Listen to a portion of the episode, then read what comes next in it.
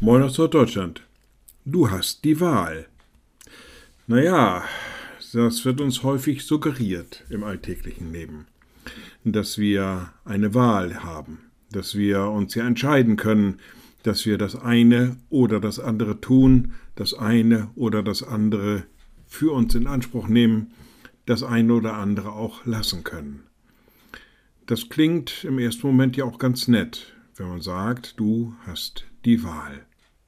Und doch, es gibt so Lebenssituationen, da hat man einfach keine Wahl, weil wir uns Ziele gesetzt haben, weil wir uns etwas vorgenommen haben zu tun, weil wir etwas erreichen wollen.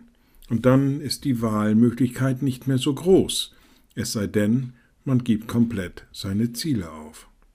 Also das mit dem Du hast die Wahl ist vielleicht doch ein bisschen an den Haaren herbeigezogen.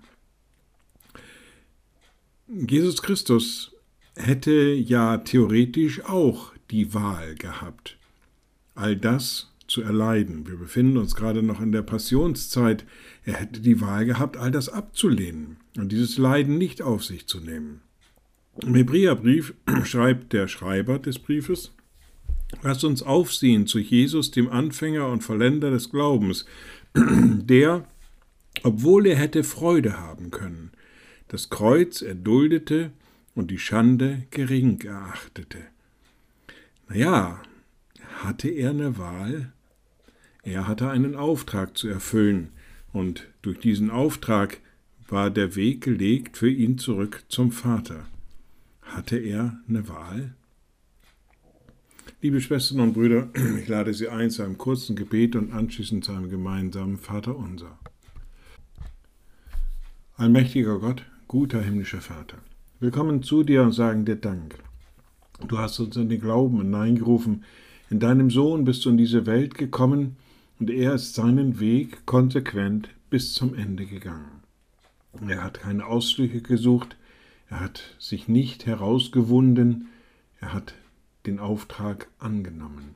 Gib, dass wir aus dem Glauben und aus der Liebe zu dir unseren Auftrag in dieser Welt erfüllen, dass wir nicht zurückweichen, sondern deinen Namen und deine Güte und deine Liebe bekennen. Und wir beten gemeinsam, unser Vater im Himmel, dein Name werde geheiligt, dein Reich komme, Dein Wille geschehe, wie im Himmel, so auf Erden.